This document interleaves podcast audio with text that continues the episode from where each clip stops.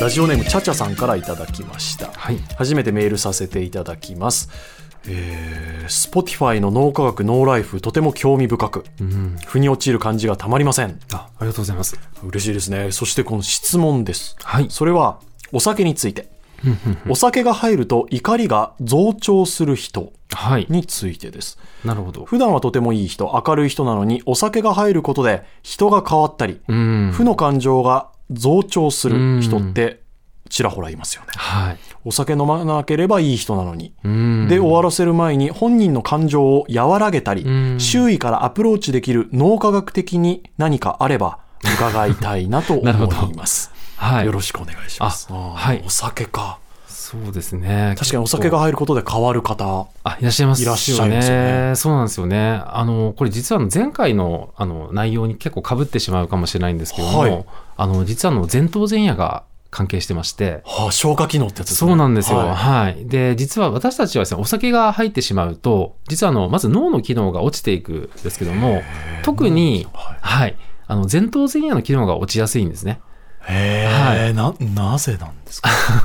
な、なぜかあ、あの、まあ、アルコールを、まあ、まあ、基本的に摂取しますと、はいまあ、麻痺してきますので、麻痺はしませんはい。なので、まあ、脳のその神経のその伝達が、ちょっとこあーう途切れ途切れになってしまったりとか、あーはい。あの今までこうスムーズにいってたものが、はいこうなかなかこう、回らなくなるっていう感じなんですね。はあはあはあなんかちょっと痛み感じにくくなるとかそうですねはあはあはあはあなので、どちらかというと、こう、原子脳が優勢になってしまうっていう、原子のはい。要は私たちのこう感情とか、はいその生理的な欲求ですよね。その寝たいとはかあ。むき出しになるんですか、そう、むき出しになるんですよ。もともとお酒を飲むことではい。もともと前頭前野がこう守ってるわけなんですよね。こう理性として。はいはいで、それがが、お酒を飲むと、だんだんそれが薄れてくるので、あの、本性が出てくるって 言った方が、あの、わかりやすいんですけど、そうかはい。だからなんかお酒が飲むと、え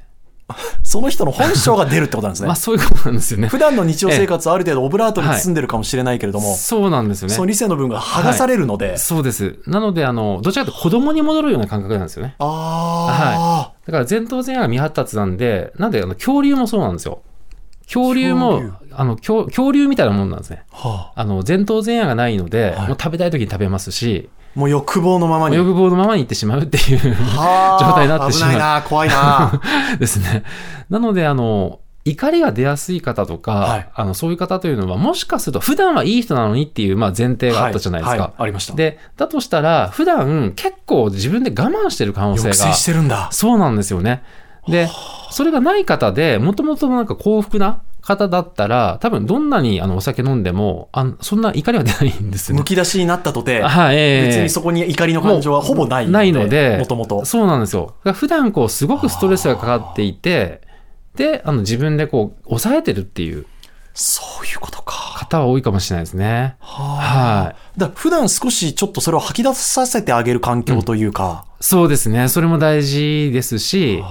あとは利き手と反対の手で箸を持っていただき とか、ははい。あなるほど、ええその同じことで考えるとそはのい泣き上戸の方とかいるじゃあなあ、いいでらすっしゃいますよね。はい。えええかこれはど,、はいういう説明になるんですえかそうですね。その方も、やっぱり前頭前野がなくなるんで、はいあの、要は目の前に見てるものを感情で感じやすくなるってことなんですね。感情はいはい。はいなので、あの、もともとその、こう、喜怒哀楽っていうその感情を司っている場所が、その前頭前野奥にありますんで、はなので悲しみを持ってる方は悲しみが出てきますし、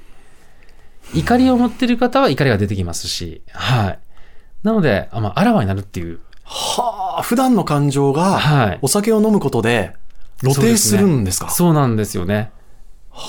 で、感情を感じている、あそのマイナスな感情ですよね。はいそのマイナスな感情を感じているということは、はいあの、普段大きなストレスを感じているっていう方かもしれなくて、なんか心配ですねそうですね。なのでまあ、ね、やっぱりこう、つながってあげることで、まあ、その人が安心できる環境を作ってあげるとか、はい。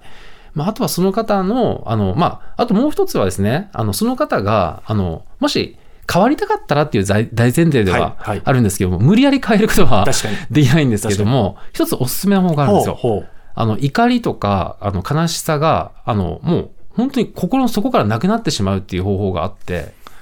そんな方法はないあの、思うじゃないですか。絶対そんなものは怪しいとか、はあの、ね、存在するはずないと思うかもしれないんですけども、あの、実はこれ面白い研究があってですね、はあの、トラウマの研究なんですよ。トラウマを解消する研究なんですね。はい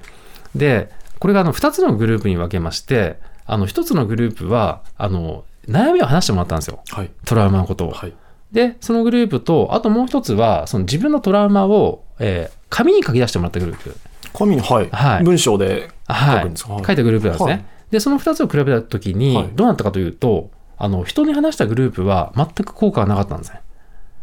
あの、その場は安心するんですけども、問題が消えることはなかったんですよ。はでもですね、後者の紙に書き出したグループいはというのが、実はトラウマが消えていくことが分かってきまして、いええーえでも同じ吐き出すという作業は別に変わらないですよね口からそうなん言ですよ葉として発するかそうなんです。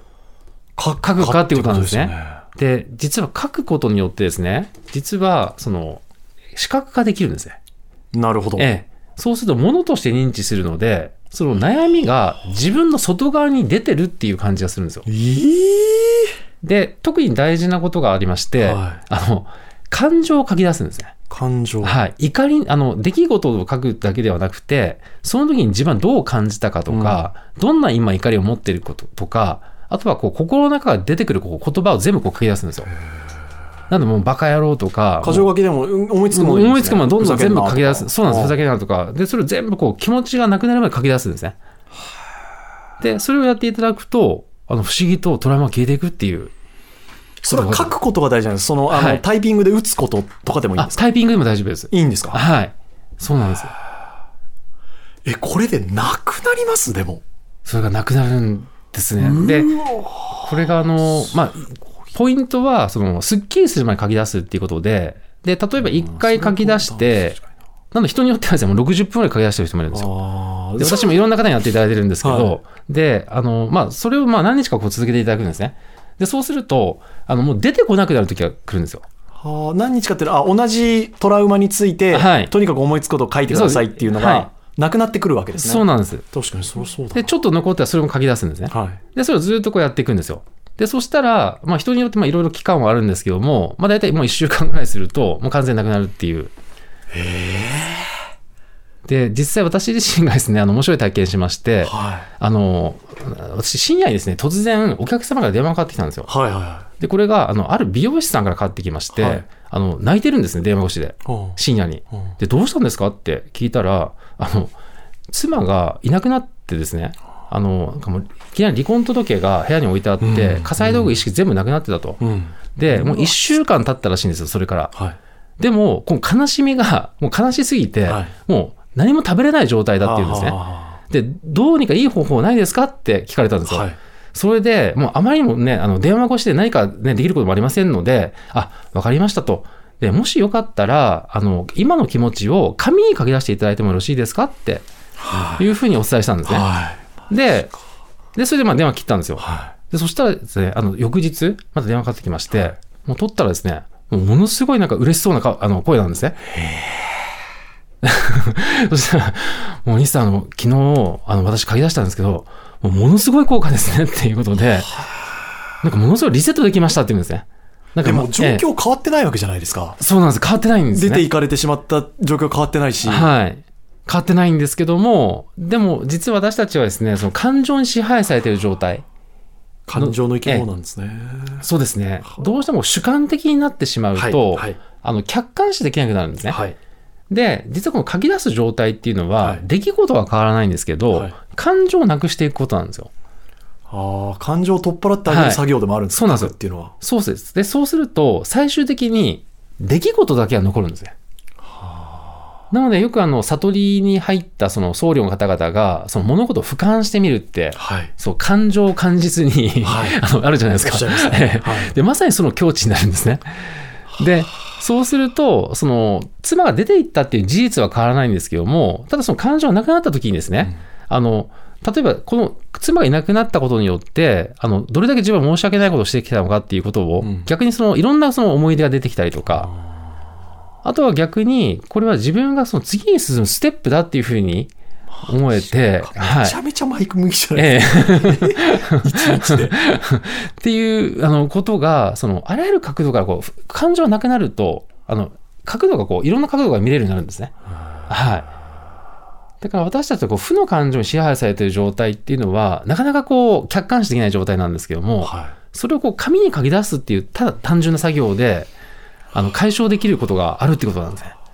あれなぜ負の感情に支配されやすいんですか人間ってあ、これがですねなん。かプラスの感情に支配されるってなかなかないじゃないですか、あそうなんですよね。これがあの、あの、まあ、実は生存欲求にもあーつながってましまだてそこ、なんだあの、ネガティビティバイアスといって、はいそのマイナスをこう注目するっていう、まあ、性質があるんですよね。なので、これがないと、要はその、なんか痛い思いをした時また同じ体験をしてしまうので、あー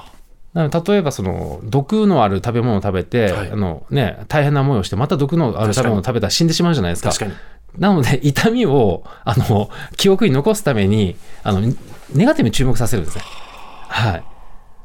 ていうのがあるので、あの、支配されやすいっていうのはあるんですけども、ただ、それに支配されてしまいすぎると、うんうんあの、大変なことになりますので、はい。っていうところなんですね。で負の感情は大切だけれどもそれを客観視することを定期的に行っていってあげた方が、そうですね。それを書きはい出すっていうことで、そうですね。書き出すっていうことをやっていただくと、はい。結構仕なん事のストレスとかもそうですかあ、そうです。何はいも。そうです。あの、この上司バカ野郎でもいいですし、はなんかなんでこんなこといちいち言ってくるんだとか、はあの何でも結構なんで、ははい、細かいことでも結構なんですよね。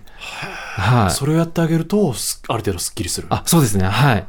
らもしかするとこのチャチャさんのええお知り合いのはい。この方も、まあ、もしかすると、まあ、本人がやりたいやりたくないねもちろんあれでうんすけそどうですよね。書き出してみるっていうのははい。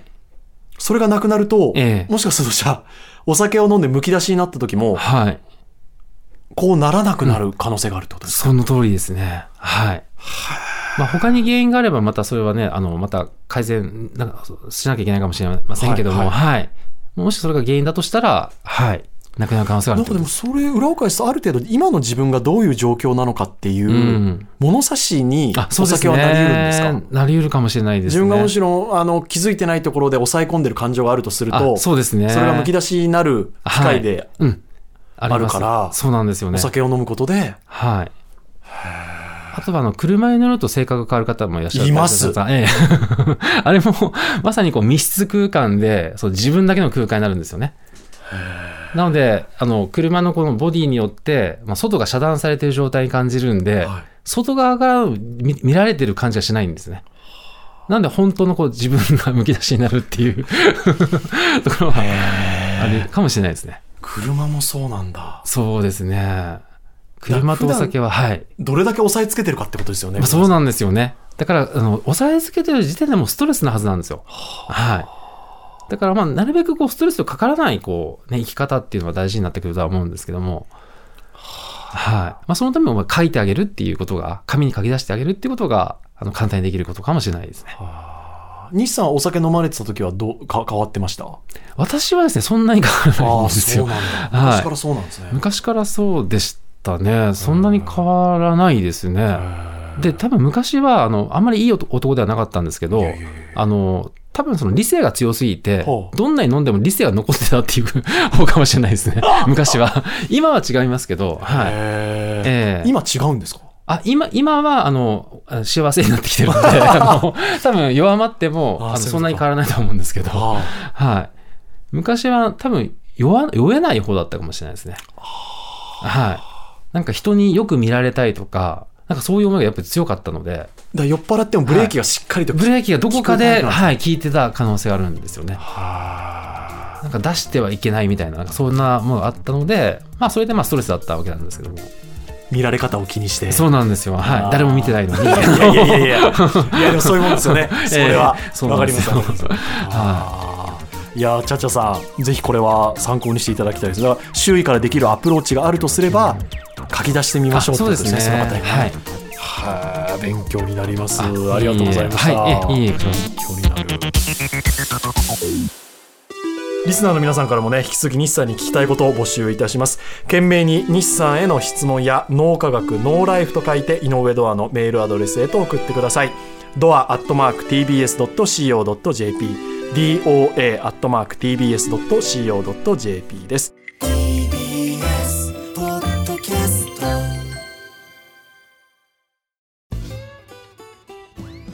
パンサー向かいのフラット木曜日のパートナーを担当する横澤夏子ですバタバタする朝をワクワクする朝に変えられるように頑張りますパンサー向かいのフラットは月曜から木曜朝8時30分から